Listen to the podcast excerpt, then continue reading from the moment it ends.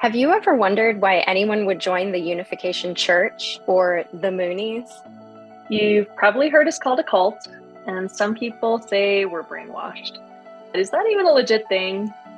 But in spite of that, this movement has grown all over the world, attracting people from across cultures, nationalities, and races. So, was it just people falling for a charismatic leader, or is there something more?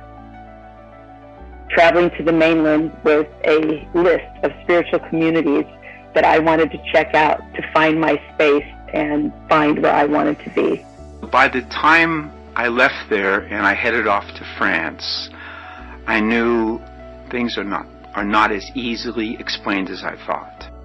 This is a revelation from this man who is Reverend Sun Myung Moon. And at that moment, I was so struck because as a scientist, I wasn't thinking of revelations. People call us the Unification Church, but we're more than that. We're the church that's not really a church, we're a global movement. Our official name is the Family Federation for World Peace and Unification. Listen in with us as we hear from people of all walks of life share their spiritual journeys and tell us why I joined.